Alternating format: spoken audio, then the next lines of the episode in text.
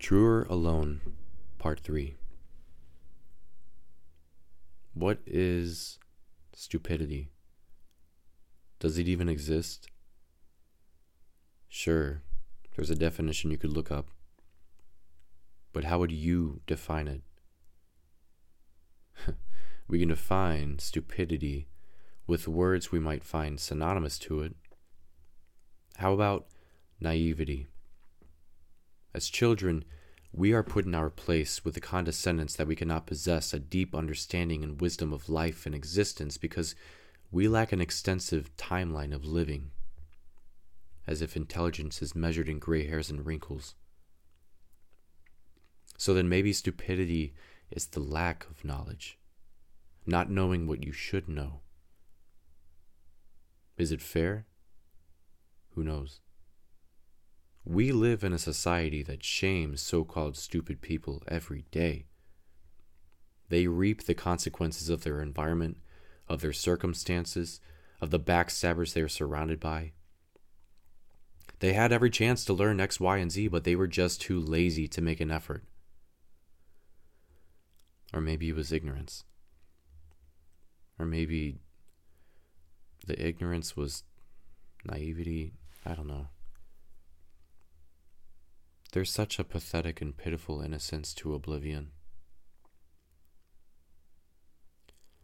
What if stupidity is the opposite?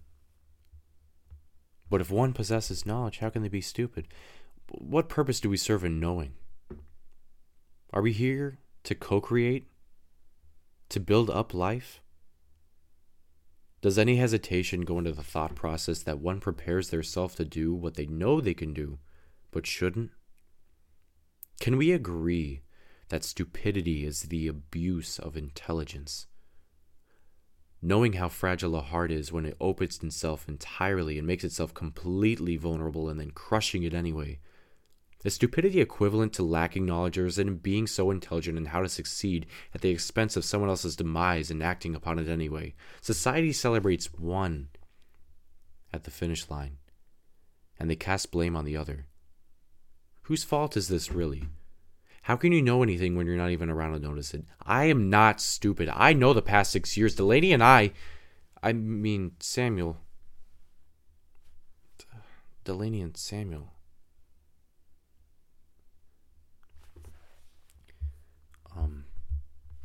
As mentioned before, Samuel was confused by why Delaney was sending him Instagram posts and being up so late. After the shower, he looked at his phone and found a notification from the Messenger app. He didn't recognize the face or name, but when he read the message, his heart sank. He almost thought it was some kind of sick prank. The message read, "Your wife is a fucking whore. She and my husband were going to fly out together in LA and have an affair." Just as he finished reading the message, this lady, Liz, sent a screenshot. It was of plane tickets. There it was. Delaney's name. And this other man, set to fly from South Carolina to LA on an early bird flight. The typing icon appeared on the screen, and another message came through from Liz. "Just wanted you to know, she ruined a family with a baby on the way." Samuel was shaken. He knew who the guy was. Delaney had met him while gaming online. She had stopped taking substitute teaching gigs on her days off from her internship in more recent weeks and had been gaming more, which was odd, considering it was the end of the semester in college, when the workload is almost unbearable. Samuel could not believe what was happening.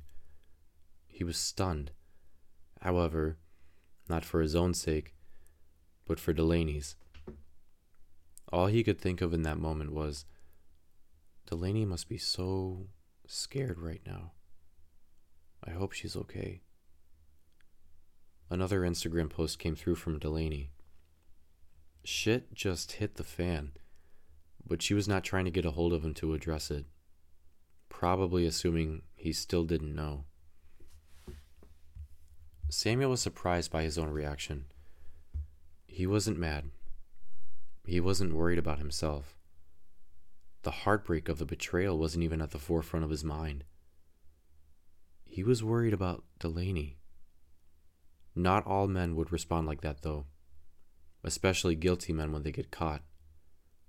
He knew of this other man, Phil, but he didn't know him or what he would do. Samuel needed to make sure Liz was all right. He called her through the messenger app. It rang once, and she picked up almost immediately. No sound came through from her end at first. "Hello?" Samuel said. "Hello," she returned in a sobbing voice. "Are you all right?" "Good question, Samuel. Obviously she's not all right." She didn't reply with words, but a weeping moan as if to say, "I am far from okay at the moment." "I mean, are you safe? Is he in the house with you?" Samuel asked. He was concerned for her safety. "I'm fine. He's in the house, but I locked him out of our bedroom. He keeps following me because he knows I'm on the phone, but he doesn't know who I'm talking to," she replied. Okay, so at least she was safe for the time being. "You said baby on the way?" Samuel began. "Don't you guys already have a son too?" "Yeah, he's 2. We found out I was pregnant again a couple weeks ago. That's apparently what sped up their trip." Dang, this guy was really digging himself in deep. He was going to flee once he found out his family was growing. Samuel was shocked by Delaney's role in this. She was sweet, a real people person. She was made for the profession she was going into, concerned about mental health and people's feelings. How could she go along with hurting this other woman like this? "How old is she, by the way?" Liz asked. "I'm 23 and she's 24, Samuel replied. "Oh, how wonderful," she said sarcastically. "He's got a daughter right around your age who's got a son of her own, by the way." Another plot twist. This was wild. "Wait, how old are you guys?" Samuel asked. "We're in our mid-40s, she answered. "Time out. Let's break this down real quick, from the top. Boy meets girl. Boy falls in love. They get married. Boy buys house.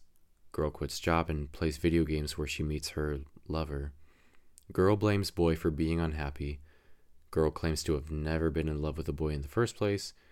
Gamer guy wife catches onto the whole situation and tells boy all about it. And gamer guy is a 40-something-year-old grandpa with a baby on the way trying to run with a girl young enough to be his daughter." It's just weird. He was able to spend so much time gaming or talking to Delaney over the phone. Wouldn't a man with 2 families be kind of too busy for a secret romance? Never mind. What a foolish question. If there's anything him and Samuel did have in common, it was in showing how hard a man will work to get what he truly wants. "What does he do for a living, if you don't mind me asking?" Samuel said. "He's an exterminator," she answered. This can't be real. It's like the plot for some comedic soap opera, right? I'm not even sure what to make of it, which is irrelevant, because I'm the narrator. Mere written words on paper spoken out loud. Sadly enough, the more the story unfolded, the more Samuel only felt sorry and concerned for Delaney and what she was getting herself into. "I'm sorry," Liz said. "I gotta go," she let out before sobbing again. The whole situation was bizarre. Samuel wasn't sure what to say to her. He was grateful to her for finally knowing some truth. "Wait," he said. "Before you go, I just wanted to say thank you. Delaney broke it off with me just before she left town, but it still hasn't been a lot of time to process. I didn't know any of this was going on." "Absolutely," she said. He couldn't tell if she sounded sarcastic or agitated. "If you have anything else, could you send it to me?" he requested. "Oh, I'm not done with his phone. If I find something, you'll definitely have it," she replied, and she hung up. Too stunned to speak. Too stunned to move. Samuel stood in their room. No, his room. In silence. He pondered the last few months. He had more time off around Christmas because the snow was so bad they called off most of the servers any given night. He was able to game more with Delaney. When he started going to work more, she was still subbing. February was right before midterms, and she said she needed to stay home more to study. Samuel agreed to it. He wanted her to be set up with a good environment and plenty of time to do her work, whether it was at home, or the library, or the coffee shop. When they gamed online, if they played in squads, it was with their friends from real life that they knew outside of the game. But they got to be too busy too. That was when she began joining random squads to find people to play with. Samuel would come home later after work and watch her play if she was still up. Samuel liked watching Delaney play. She was really good, and he liked how happy she looked playing. He was like her hype man sometimes, like when she made the final elimination to win a match or did anything impressive at all. He took notice of the names she started playing with on a regular basis too. Until receiving the screenshot of the plane ticket moments ago, he did not know Phil's real name, but he knew which one it was. Gamertag Bugaboo00 was definitely a dead ringer for a guy who was an exterminator. Another Instagram post came in from Delaney. It was almost 2:30 a.m. She definitely didn't know that he knew. He wondered how she was doing. When she gets anxious, she either scrolls on her phone endlessly, or she fidgets her fingernails together in a motion like if she was sparking an imaginary lighter. This was her doing, but he cared about her. If she was scared, he wanted to ease her nerves. He called her. After one ring, she picked up. After all, she was already looking at her phone. "Hello?" she answered. "Hey, Delaney," he said.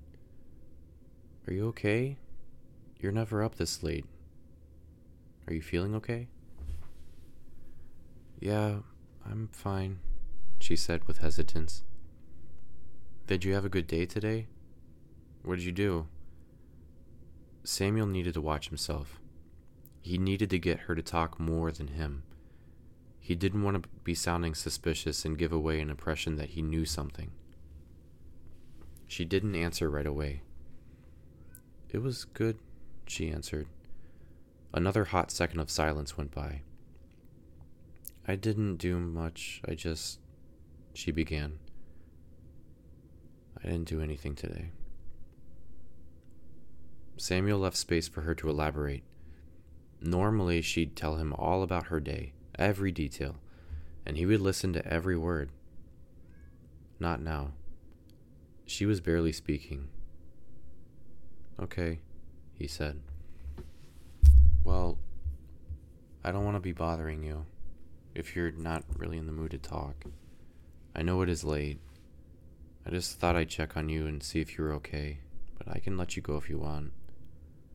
"Wait, Samuel," she interrupted. But then she didn't say anything, leaving yet another moment for silence. "Yeah?" he replied. "There's something I need to tell you," she said.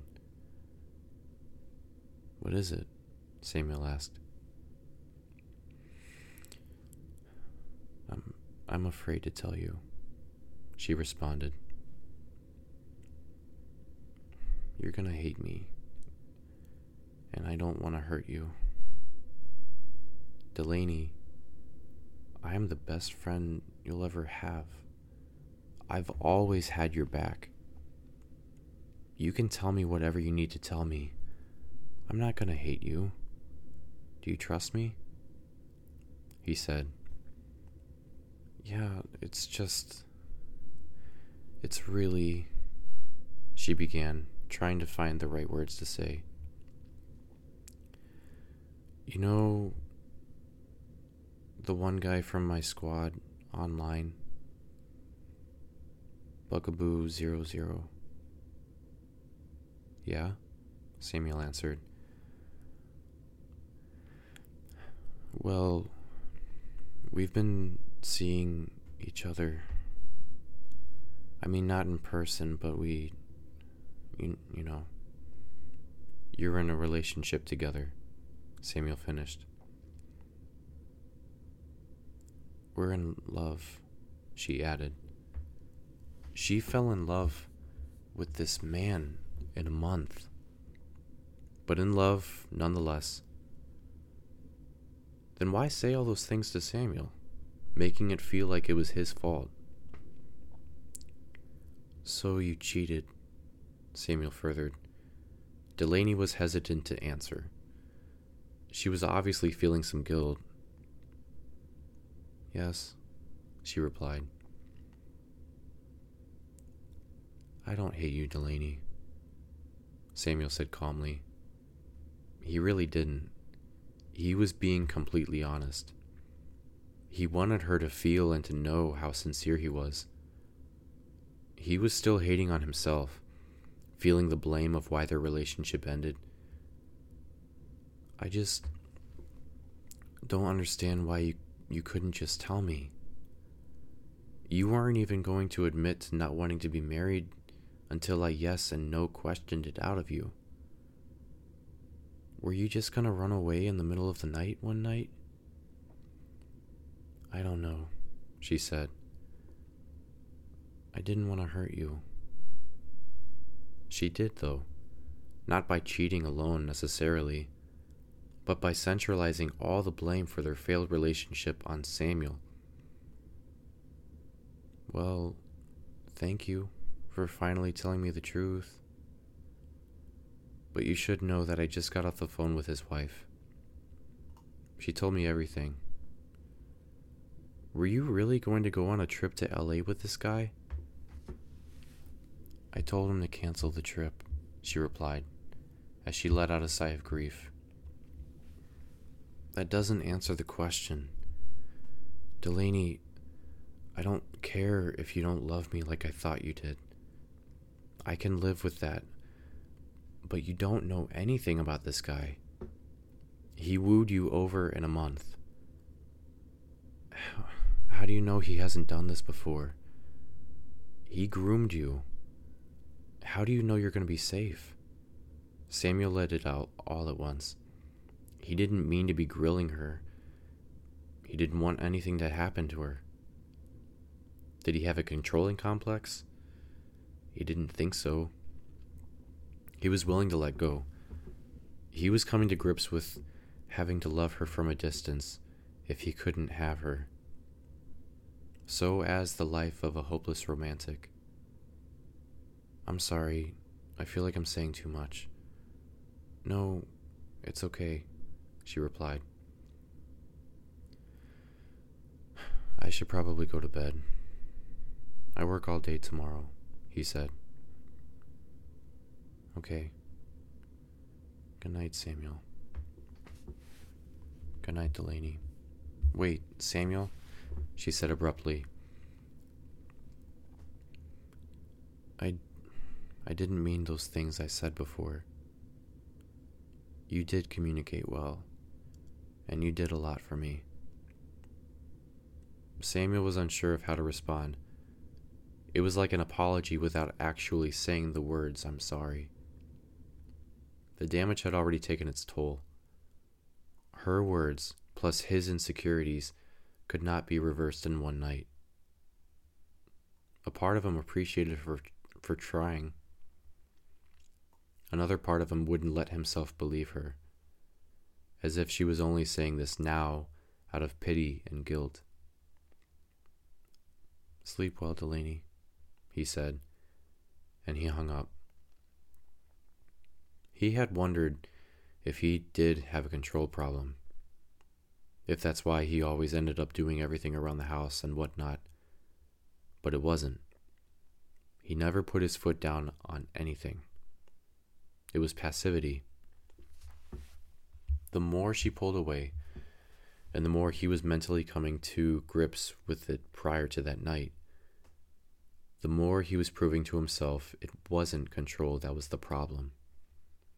He knew he wasn't in love with her for selfish reasons.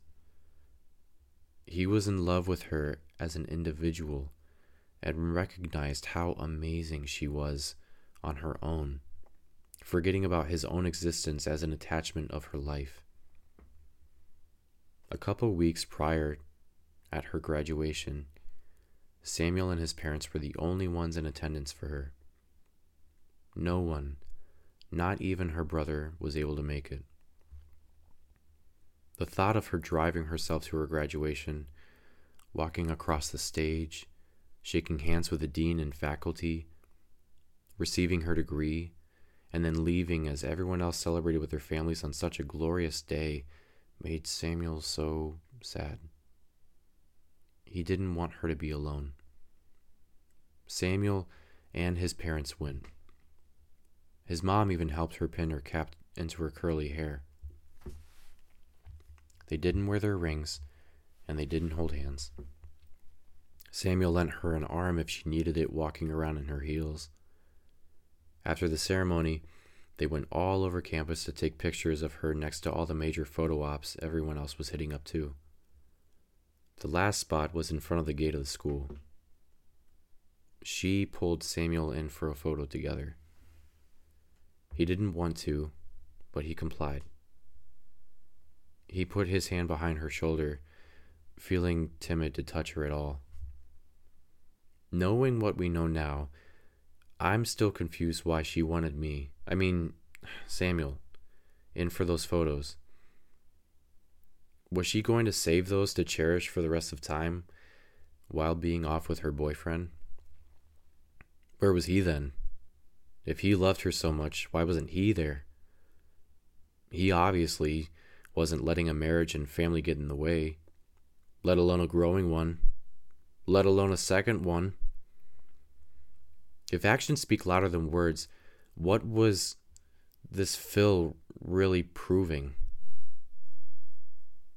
If love comes with an investment of energy, how could this guy love her doing so little?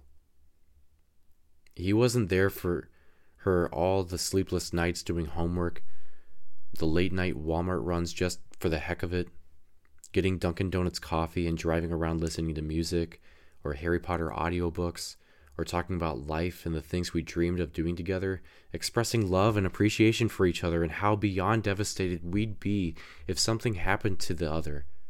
How she always said she was afraid some other girl was going to come and swoop me up, and I keep doing that. What is wrong with me? I'm here to talk about Delaney and Samuel. Samuel. He was always her biggest supporter. She said it to him many times before. He was always there for her, while everyone else could only offer a nice pat on the back. Most of her family had flaked off over time. Her brother worked a lot, otherwise he would have been around more. Track meets, school things, you name it. People didn't show up for her. Samuel was never going to not show up for her, even if they were getting a divorce. On the day of her graduation, the assembly area was overflowing with multiple large groups. Everyone graduating, it seemed like, had their whole families in attendance. When it was Delaney's turn to walk across the stage, Samuel, despite the introvert he was, stood right up and walked all the way from the back to the front, and in the center of the whole crowd, he held up his phone to take pictures of the whole moment. As the students went back to their seats, So did Samuel. The gentleman sitting next to Samuel hadn't paid much mind to him before he got out of his chair. But when he came back, the man turned to him and asked, "Who did you go up there for?" Samuel tried, but he couldn't answer right away as he started to choke up. "I know," the man said. "A lot of emotions today." "Actually," Samuel began, "that was my soon-to-be ex-wife." "Wow," the man replied. "And you still came for her. That is real love right there." Samuel was trying so hard to not cry, so he could carry the conversation with the kind stranger. "I will always be her biggest fan. That's a real man," he said, as he patted Samuel on the shoulder. When the ceremony was officially over, Samuel went to go meet up with Delaney. He looked around. He was almost jealous for Delaney that she didn't have a big family there for her like everyone else. He smiled at her as tears of joy and pride harbored on his bottom eyelids. She reached upward around his torso and gave him a hug. "I'm so proud of you," he said into her ear. As they made their way back to the car to drive around campus, Samuel felt a hand grab his shoulder. It was the gentleman he was sitting next to. "My man," he said. "Good job," he continued, as he reached his hand out to shake Samuel's. What is defined as good is completely subjective. Being considered a good man doesn't require validation. Some might say to be a good man doesn't take that much. It doesn't have to be a gender thing either. Being a person is tough when you're not so sure if what you're doing is good. That man became part of a core memory for Samuel. He was part of the reassurance that he was doing good. Not well, but good.